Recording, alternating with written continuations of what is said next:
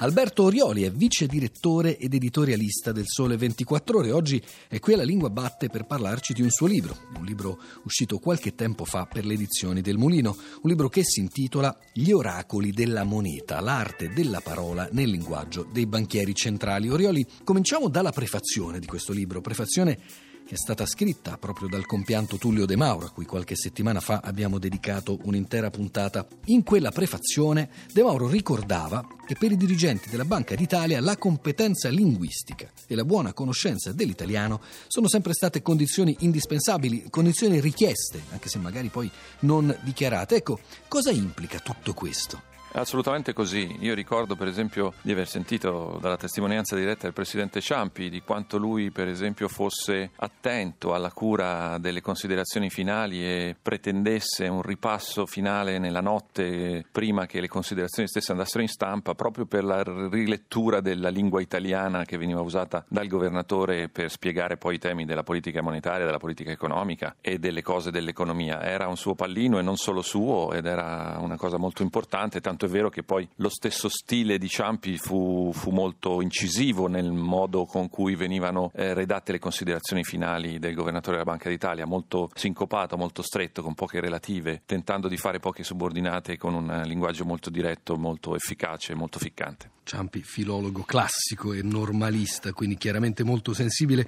a questi aspetti, però la sensibilità non è soltanto italiana e qui veniamo proprio al cuore, credo, del discorso di Orioli, perché quando si tratta di personaggi così rilevanti come i banchieri centrali, le parole possono spostare montagne di soldi e causare conseguenze a catena che arrivano proprio nella quotidianità della nostra vita. Lei a un certo punto, sono a pagina 13, cita Ben Bernanke, presidente della Federal Reserve. E la frase è questa: la politica monetaria è per il 98% parole, per il 2% azione. Le parole sono importanti, altro che Nanni Moretti sono fondamentali, soprattutto per chi gestisce appunto le leve della politica monetaria. La politica monetaria alla fine è solo un gioco a rimpiattino con le aspettative dei mercati e quindi necessita di un uso accorto delle parole che consentano ai banchieri centrali di eh, spiegare quali devono essere gli obiettivi sui tassi, sulle aspettative di inflazione, sugli indirizzi che deve prendere l'economia per governare i flussi dei mercati mondiali, naturalmente globali, all'insegna del mito vero di qualunque governatore di banca centrale che è quello della stabilità. Devo dire dire si è passati da un linguaggio prettamente oracolare, che era quello che veniva utilizzato dai banchieri centrali prima di introdurre il nuovo tema della trasparenza che è diventato il mantra di oggi. I banchieri centrali hanno completamente modificato il loro standard di linguaggio, passando da quello oracolare mistico, come si diceva un tempo, che doveva stupire i mercati e doveva far capo a un'idea un po' esoterica della politica monetaria, alle esigenze invece della trasparenza e dell'accountability di oggi, cioè a rendere conto alle altre istituzioni democratiche che presuppone un linguaggio completamente diverso che impone anche ai governatori di avere a che fare con conferenze stampa con i giornalisti di tutto il mondo e quindi di interagire in diretta e anche con un fraseggio direi più proprio di quello della politica che non quello dei governatori oracolari come ce li ricordavamo nel Novecento. Questo è,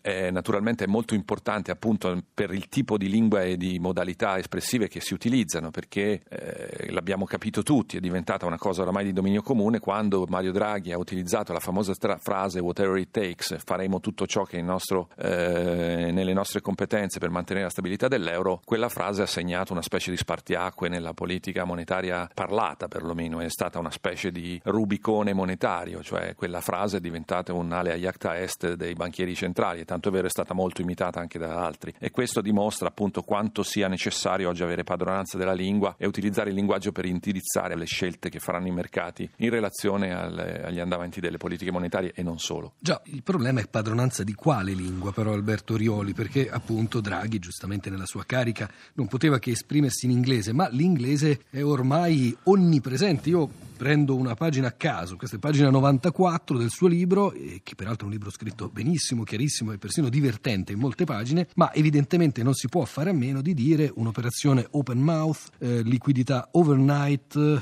una conference call, discount window, dovish. In molti casi sto cercando di pronunciare un inglese decente, ma non ho idea di quello che sto dicendo. Sì, naturalmente la lingua dei banchieri centrali è l'inglese, necessariamente che è la lingua internazionale, è la lingua dei mercati, è la lingua globale, globish cosiddetto. Certo. Fanno di tutto per utilizzare al meglio tutte le nuance che l'inglese può offrire, che non sono effettivamente quelle che potrebbe offrire ad esempio una lingua assai più ricca come la nostra obiettivamente. Però attraverso questo i mercati hanno un codice, capiscono quali sono gli intendimenti che i governatori vogliono eh, esplicitare affinché vengano tratte delle azioni di conseguenza rispetto agli obiettivi di politica monetaria. Penso ad esempio a delle sofisticherie come sono accadute in un comunicato della Banca Centrale dell'Australia che per sei volte nel comunicato finale faceva riferimento a un si potrebbe modificare l'assetto dei tassi utilizzando l'ausiliare inglese may. Nel momento in cui invece nel, nel, nella stesura finale del comunicato che era assolutamente identico a quelle sei edizioni precedenti viene cambiato l'ausiliare da may a would che in termini espliciti non cambia nulla, cioè è sempre un, una volontà di, di un pensiero che potrebbe accadere, tutti i mercati hanno capito che probabilmente di lì a un mese la banca centrale avrebbe alzato i tassi, cosa che è puntualmente avvenuta e questo ha consentito ai mercati di adattare le loro posizioni in funzione di questa aspettativa. A volte davvero è un gioco super sofisticato, a rimpiattino con i mercati attraverso un codice che forse solo i mercati, a dire la verità, capiscono appieno.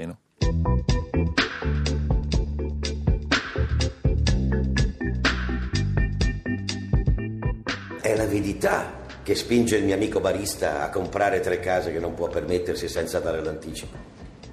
Ed è l'avidità che spinge i vostri genitori a chiedere un mutuo di 250 mila dollari sulla casa che ne vale 200 e con quei 50 correre al centro commerciale a, comprare la tv al plasma, eh, l'ultimo cellulare, il computer e già che ci sono anche un SUV. E perché non anche una seconda casa? In effetti conviene. Insomma, lo sappiamo tutti che il prezzo delle case in America sale sempre, giusto? Ed è l'avidità che ha spinto il nostro governo a ridurre il tasso di interesse all'1% dopo l'11 settembre perché tornassimo tutti a fare shopping e hanno inventato tante belle siglette per mascherare il grande debito. CMO, CDO, SIV, ABS. Scommetto che ci sono al massimo 75 persone in tutto il mondo che sanno che cosa sono.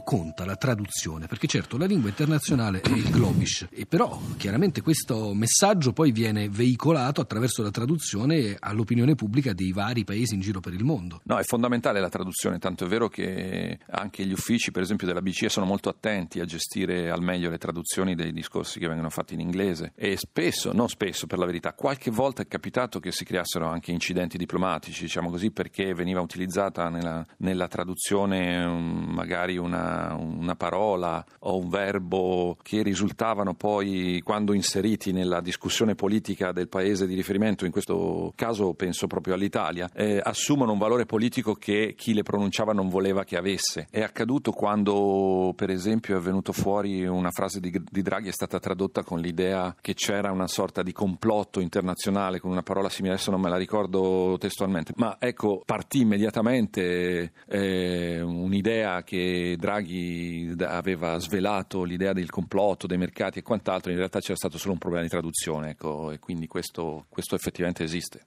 Quindi ancora una volta bisogna fare grande attenzione alle parole e in questo senso forse non sarebbe il caso di tradurre un po' di quegli anglicismi quando spieghiamo l'economia, quando spiegate l'economia a noi comuni mortali. Io feci un calcolo su un dizionario di economia del 1970, McGraw e Hill, quelle pubblicazioni professionali, dunque anche per addetti ai lavori, e nel 1970 la percentuale di parole inglesi nella terminologia considerata tecnica di economia e finanza era al di sotto del 20%. Poi c'è stata l'esplosione l'esplosione, certo la globalizzazione, ma forse sarebbe importante proprio per la consapevolezza di noi comuni cittadini che tutte queste cose magari venissero tradotte e spiegate. Sì, assolutamente. Qui un po' devo fare necessariamente mea culpa perché purtroppo forse è anche una pigrizia nostra, se così vogliamo dire, però è anche vero che eh, oramai i mercati che sono per l'appunto globali hanno i loro codici e a volte diventa anche complicato tradurre proprio nelle lingue dei singoli paesi una locuzione inglese o una sigla. Ecco, non dimentichiamo dimentichiamo per esempio che nella politica monetaria c'è un'ossessione, un po' come appunto nella politica militare, delle sigle, delle sigle dei vari strumenti che vengono messi in campo, OTM, LSM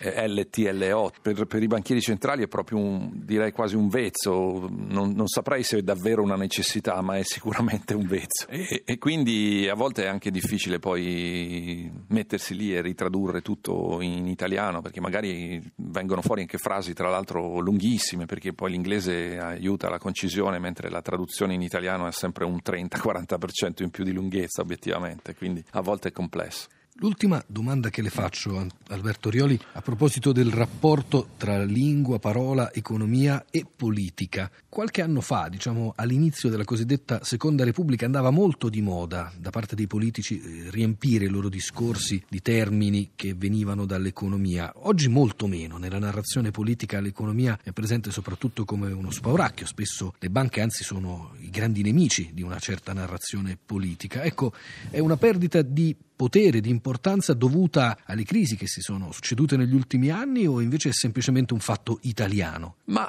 non saprei, nel senso che io penso che in termini generali l'economia intesa come apoteosi della finanza abbia mostrato molto la corda e soprattutto il, dopo la crisi Lehman Brothers eccetera dal 2007 in poi quel tipo di fascino che quel tipo di mondo aveva non c'è più è stato molto perso anche perché si è capito che seguire proprio anche nel nella riconoscibilità sociale e anche linguistica diciamo, della lingua di tutti i giorni quel tipo di modello e incensarlo e farlo diventare un canone universale avrebbe portato disastri perché è stata l'apoteosi dell'azzardo morale, l'apoteosi della gestione dell'algoritmo a prescindere da qualunque contesto obiettivo delle, degli andamenti dell'economia e ne siamo ancora vittime, insomma ne stiamo uscendo adesso ma con parecchi correttivi e con molti anche stop and go per tornare all'inglese, cioè con andamenti un po' altalenanti rispetto alla vera volontà di uscire da questo tipo di, di contesto. Eh, per il resto la politica ha dovuto ammettere di essere ancillare rispetto all'economia per molti anni, anche nel passato recente, perché poi tutta l'impronta europea, ad esempio sulla, sulla, sovranità degli stati che ne fanno parte, è tutto un gioco di eh, costrizioni di tipo economico che condizionano poi le scelte di tipo politico. Evidentemente c'è una primazia dell'economia eh, sulla politica che faticosamente si cerca di superare, ma forse è per quello che